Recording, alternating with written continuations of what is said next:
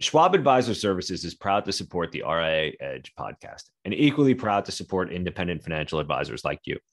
In a challenging year, how did 68% of firms surveyed in Schwab's RIA benchmarking study meet or exceed their new client goals? By following key success factors such as leveraging new technology, adapting strategies to win new business and stay connected with their clients, while also attracting and developing the right talent. The Schwab RIA benchmarking study is just one of many ways they provide you with the insights and resources needed to succeed and grow. Get the full picture at advisorservices.schwab.com.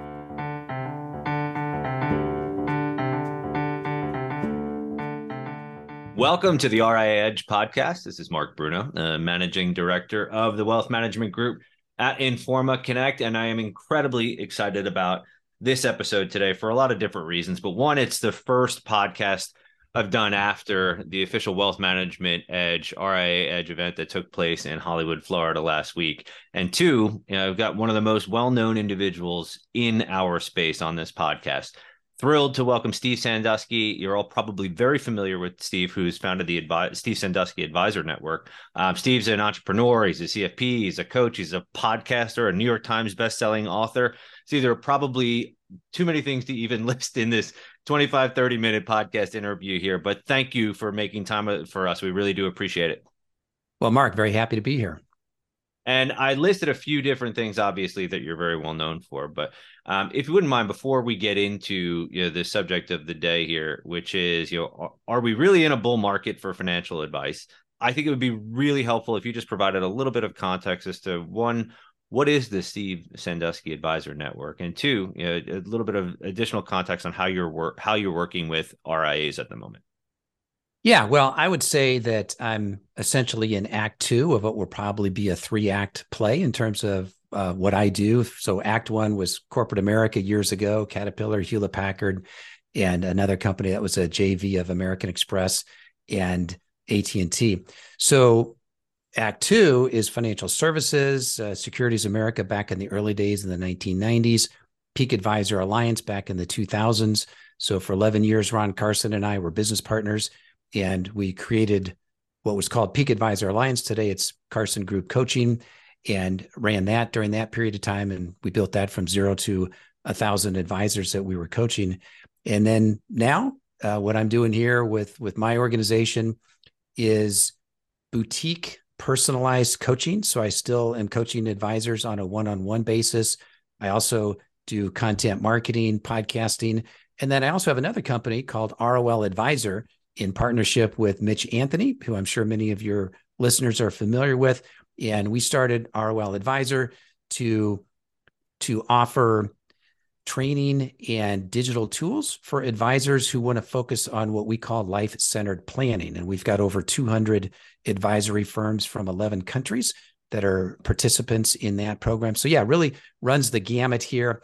And I just feel like I've been in this business for a long time. I know a lot of people, and this network is simply my ability when I'm working with clients to basically connect them with pretty much anybody else in the industry whenever they need a connection. So I really enjoy that ability to uh, connect people throughout the industry.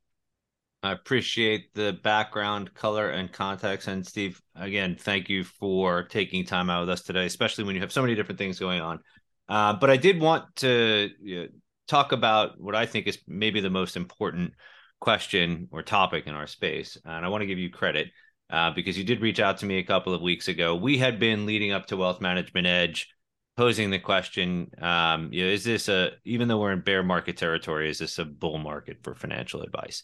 That was our theme that we wanted to explore at edge because you know, i truly believe it is a bull market for advice. Investors have never had more challenges or more needs or even more access to financial advice or financial advisors you raised the question while we might be in this bull market for advice you know is it actually a bull market for advisors and I think that that's a phenomenal question. I asked it in, in my opening remarks at Wealth Management Edge last week.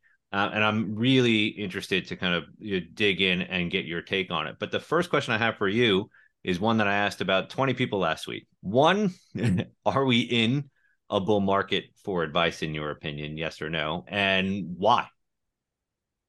Well, yes, definitely. I think we are in a bull market for advice. And the reason why I say that is if I think about when I got into this industry 30 years ago, back in 1993, that was basically pre internet days. And so if you wanted advice, if you wanted information about financial stuff, you needed to call a broker essentially, or you needed to wait until you got the morning paper the next day to see what was going on in the stock table. So the ability to get advice and information was so limited 30 years ago. But now, of course, we've got the internet, we've got artificial intelligence, we've got all these different forms and ways to get information and get advice, regardless of what channel you may want to receive it in, what form of media you want to receive it in. So it's absolutely a bull market for advice. And then the question then becomes, well, but is it a bull market for advisors? And again, that you know that was the question that I had sort of challenged you with as well. Let's let's pick that apart a little bit. Is it a bull market for advisors right now? Why or why not, in your view, Steve? Well, I think the biggest thing to look at is if we say it's a bull market for advisors, then we would expect to see dramatic growth in the financial advisor business in terms of their revenue growing. And you've seen the data, I've seen the data.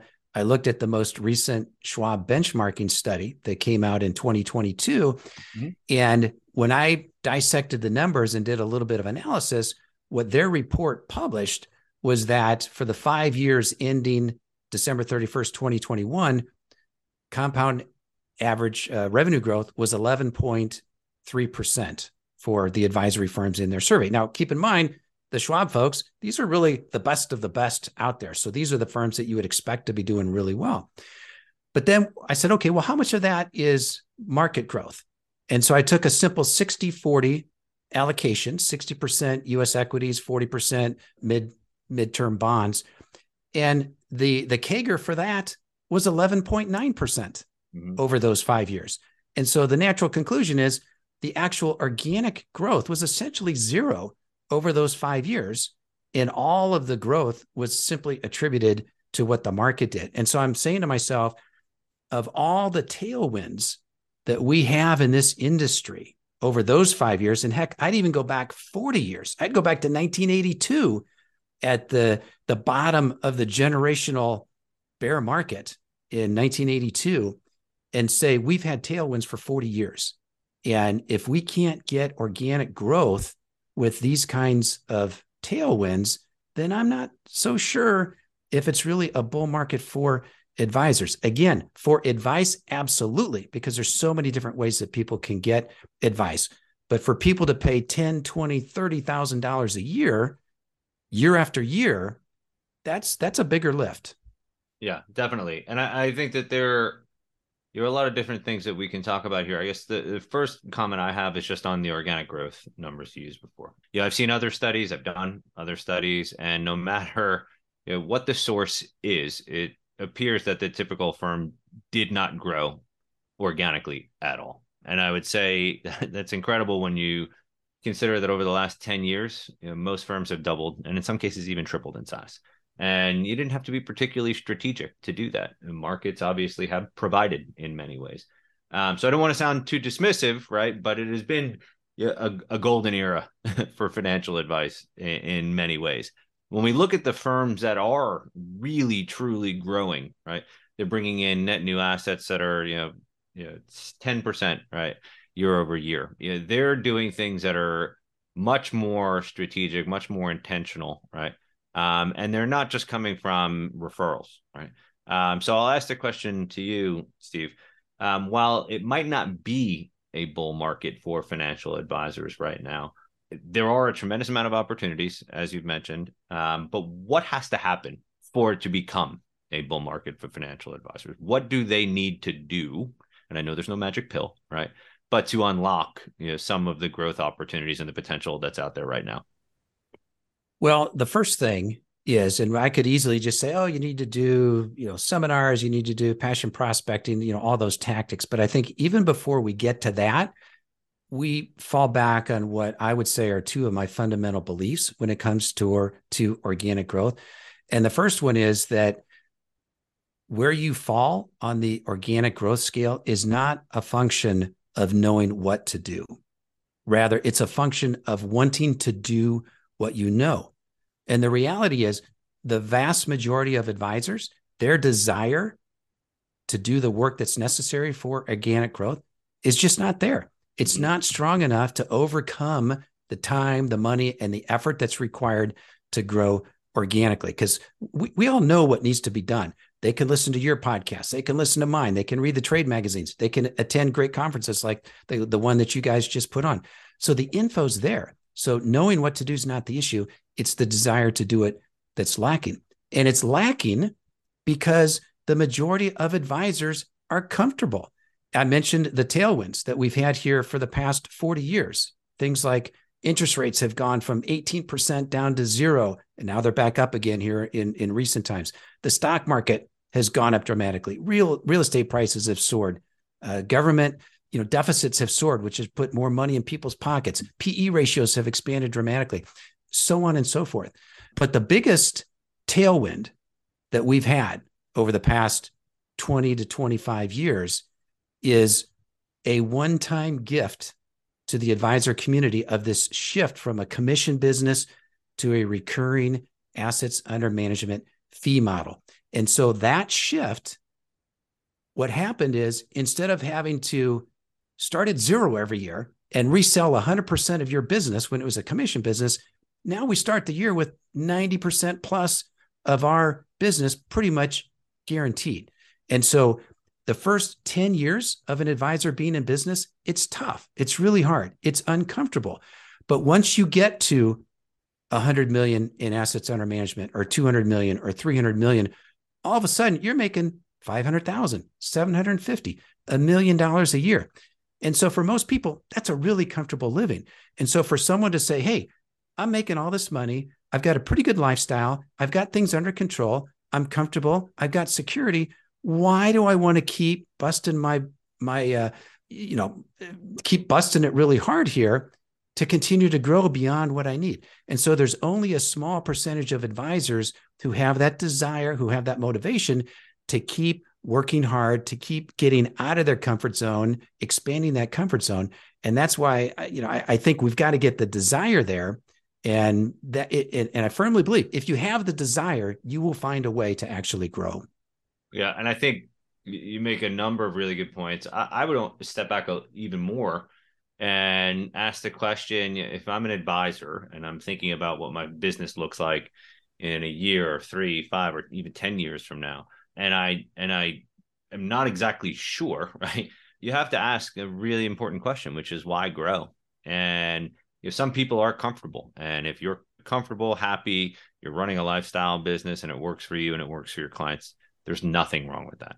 Um, but for others, there could be any one of a number of reasons. One, you might want to attract some talent, right? And to do that is more competitive than ever right now.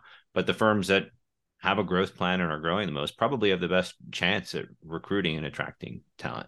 Obviously, the firms that are growing the most organically if you're looking to sell your business or merge, right? They're worth more, right? So those are just two examples of you know what how someone can answer the question, you know, why grow. I, I I'm curious, you know, as we start to see more you know, solo firms and more of the sort of uh, the early you know independent firms start to transition and go into succession, right?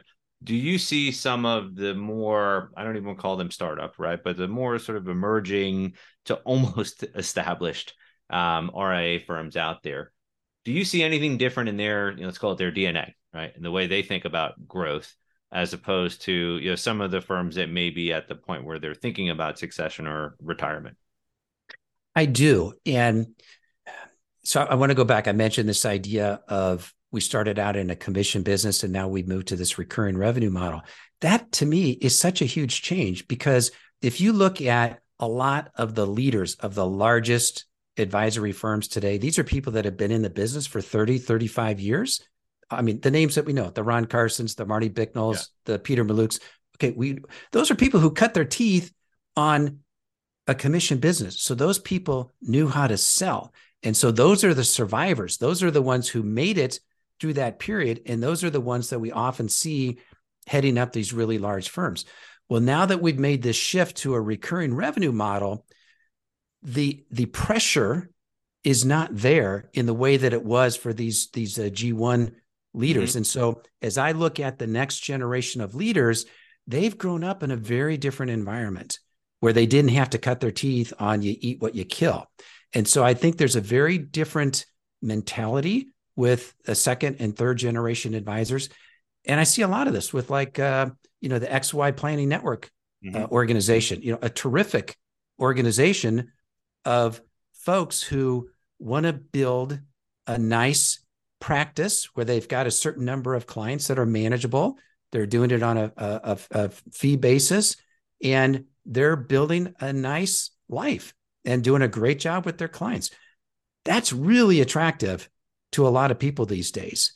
And so I, I definitely see a shift in the mentality. And again, of course, I'm generalizing here a little bit. Yeah. Not everybody's like that but but certainly much more than the previous generation.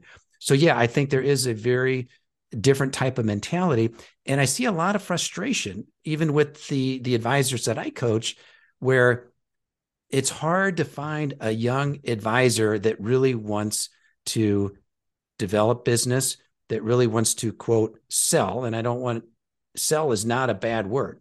Mm-hmm. And and you know it's it's like if we if we want to grow we got to get out there but one thing I do see happening is we're shifting from an advisor led sales culture to a corporate marketing led mm-hmm. culture. Mm-hmm. And I think that is very much in keeping with the next generation of advisors that they love to market. They love to get on Twitter. They love to get on LinkedIn. They love to be in Facebook groups and provide responses to folks there. So they love the marketing part. And so I think they're adapting to the way people want to be reached out to today. And I think that's a positive thing. I, I agree completely. I think we're far from the, you know, the majority of the RIAs that are out there, you know, doing proactive strategic marketing, but you're definitely seeing, uh, maybe this is sort of one of the outcomes of March 2020, right? The whole industry goes virtual overnight practically. Um, it wasn't perfect, right? Um, but you know, in a very short period of time, I'll never forget, you know, Joe Duran last year at Wealth Management Edge, um, in one of our opening you know, discussions said over the last year to two, core value prop of financial advisors for the longest time has completely been eviscerated, which is part of my value prop is that I live within, I work within 25 miles of where you live. right now, I can mm-hmm. theoretically work with any investor or any client anywhere, right, at any time, um, without ever having to meet face to face. Um, so I do think you know you're starting to see more recognition of not just you know how important it is to market, but how to do it appropriately. Um, and that does lead me to my next question. I touched on it briefly earlier, but I am curious what role you see technology playing in helping to potentially one deliver more financial advice and more wealth management services right to a broader portion of the population and then two maybe assisting in some of this mass personalization, right? Like if we're doing real marketing, that would imply that we're trying to get client more clients than we've ever had before. And I'm making a generalization here, but just to kind of ask that question up front, see what role do you see technology playing in potentially helping to unlock what could be a bull market for financial advisors? Well, that's a huge question, and and I love talking about it. So if we look at what does technology enable a financial advisor to do? Now, some people will say, well, because of this technology, a financial advisor is going to be able to have more clients. Well, I think generally speaking, the answer is no to that mm-hmm. because the bottleneck with having more clients is not that I don't have the right technology. The bottleneck is the time that I spend with the client. So unless we want to move to a doctor model where I only spend five minutes with the doctor and they've got 15, 20 patients that they're seeing each hour. I don't think anybody wants to move to that kind of model.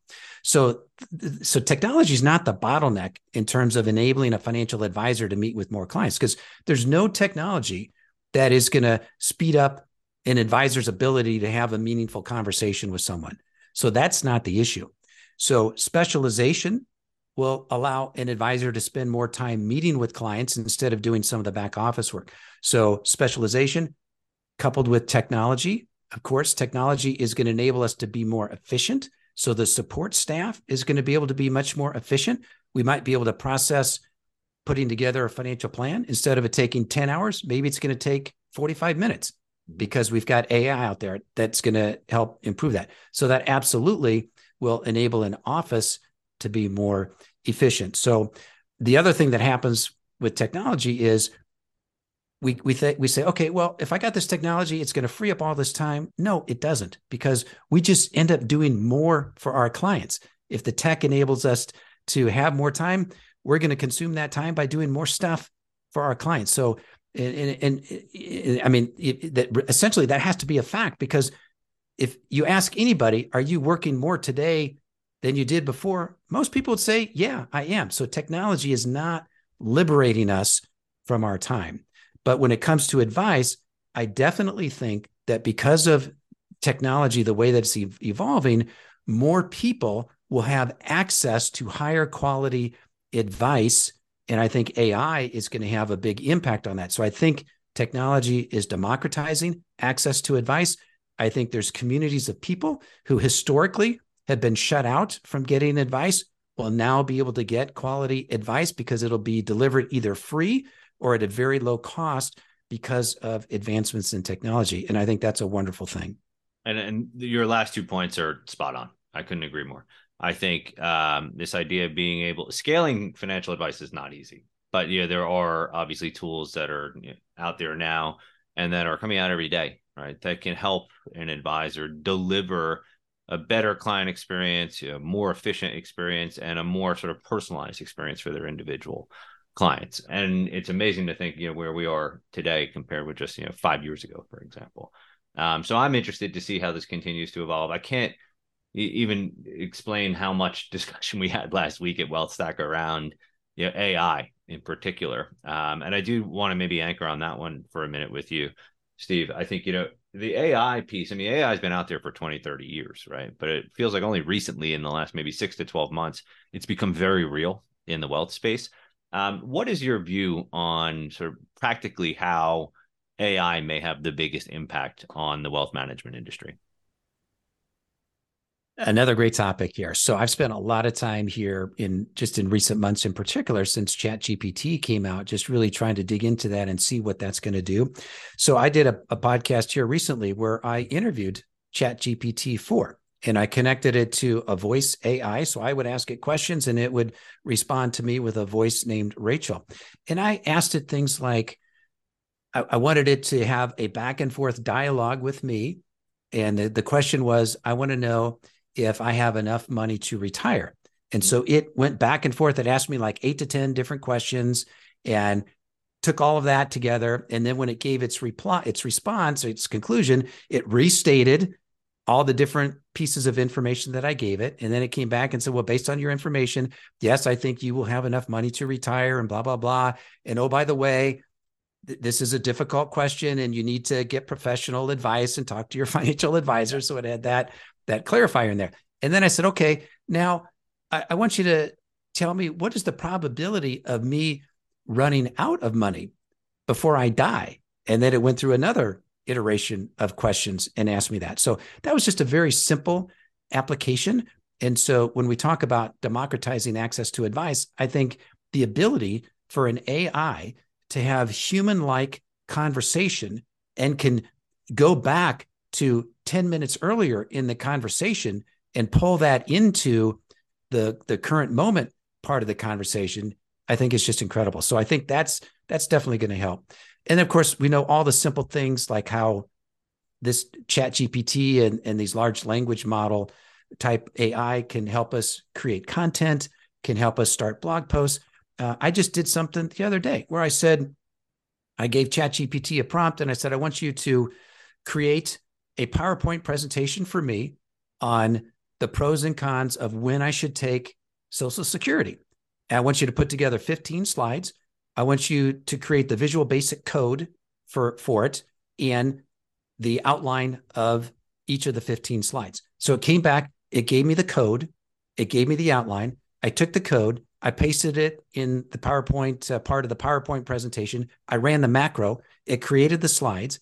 And then I went back to ChatGPT and I said, for each of these 15 slides, I want you to write out my script on what I should say for each of these points. So within about 30 minutes, I had a PowerPoint presentation and I used the slide designer in PowerPoint to actually pretty up the slides. So in about 30 minutes, I've got a complete presentation on the pros and cons of when I should take Social Security. So again, a simple example of how we can use it in marketing, how it's going to save us time, how it's going to enable us to do more over time. It's amazing, really. I uh, had a similar encounter with ChatGPT too, um, where you know I asked it for what age can I retire based on you know, any one of a number of different sort of you know, financial criteria I gave it.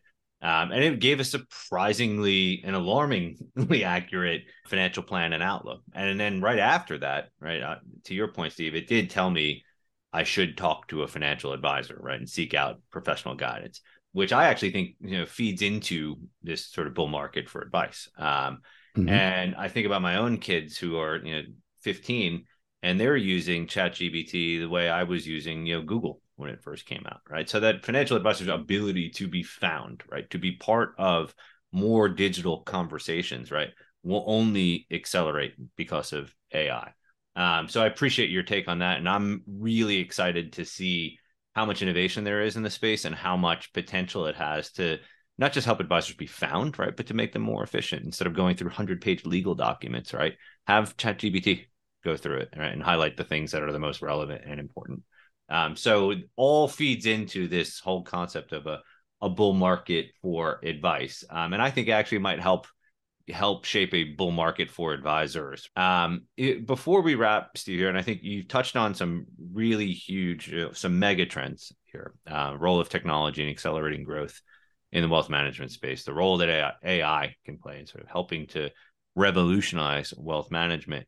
For an individual who's listening to this podcast though right if he or she is inclined to grow just to go back to our you know, opening question and you know, conversation um, what one piece of advice might you have for putting the right framework right the right plan in place for acting on some of these growth opportunities that exist can i give you two you can give me two Okay. all right.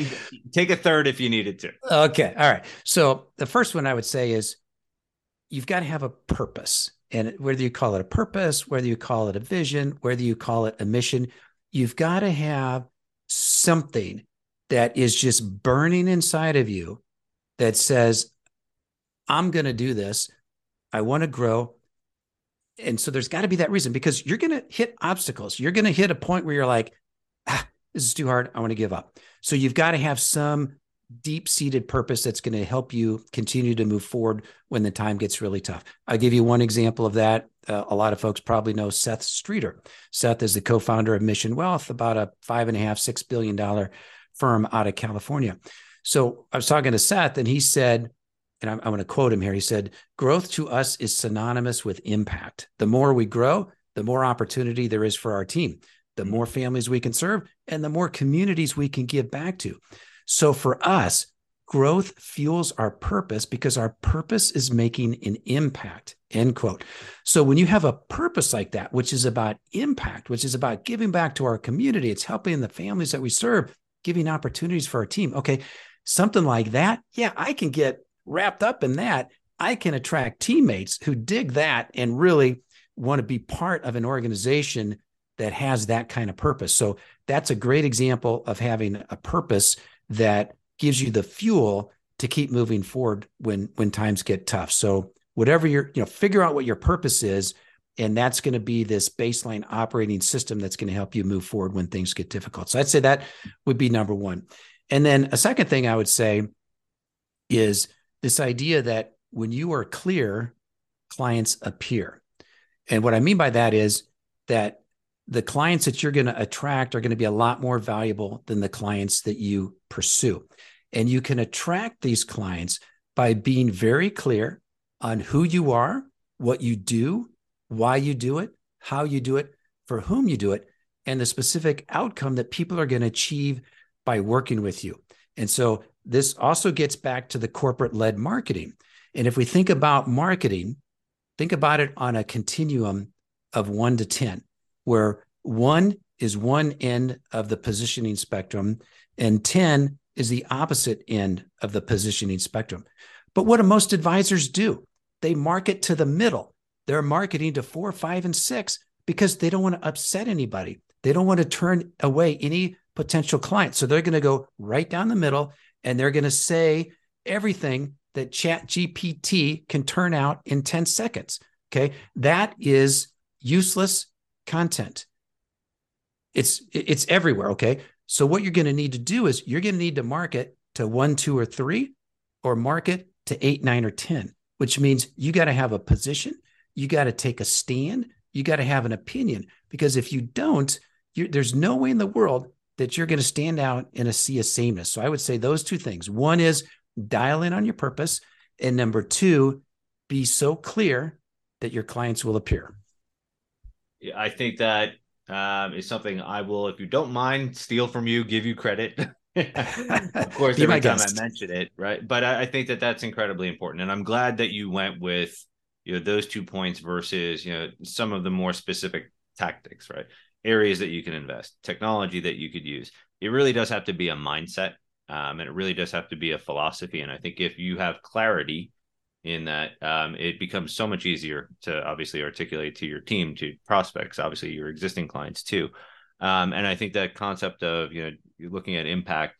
I asked a question before just about the DNA of a you know G1 advisor versus a G2 or G3 um, and I do see G2, G3, they are somewhat more altruistic, right? They see the impact that financial advice can have, right, on individuals. And I, I've talked to a lot of those advisors who are really motivated by improving the lives and the outcomes, right, of their clients and making sure that they are essentially saving themselves from making mistakes they would have made independently. Um, so I, I think it's one of the one. This has been one of the more important but also enlightening conversation. So, Steve, thank you so much for stopping by the RIA Edge podcast. We will have to have you back at some point soon because there's just too much to cover. But really appreciate you taking some of these massive, these mega trends out there in our space and boiling them down to what are you know some essential principles for really thinking about growth and then acting on that growth. So, Steve, thank you for stopping by. Well, thank you, Mark. Happy to be here and I appreciate it. And I'm glad we finally got the chance to connect here. And I'm glad we also had an event with 1,500 people in between. The question you posed to me is it a bull market for financial advisors? And the conversation we had here this afternoon, it's given me a lot to think about. It's given our audience and our community a lot to think about. Um, so, again, Steve, thank you for stopping by the RIA Edge podcast. And thank you to everybody for listening here today and tuning into the RIA Edge podcast. And on behalf of the wealth management team here at Informa Connect. I am Mark Bruno. Thank you for stopping by, and we will see you on the very next episode of the RIA Edge podcast.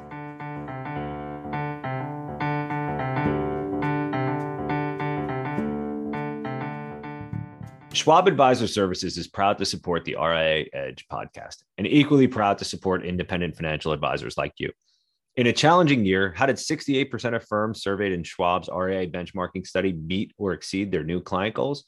By following key success factors such as leveraging new technology, adapting strategies to win new business and stay connected with their clients, while also attracting and developing the right talent. The Schwab RIA benchmarking study is just one of many ways they provide you with the insights and resources needed to succeed and grow. Get the full picture at advisorservices.schwab.com.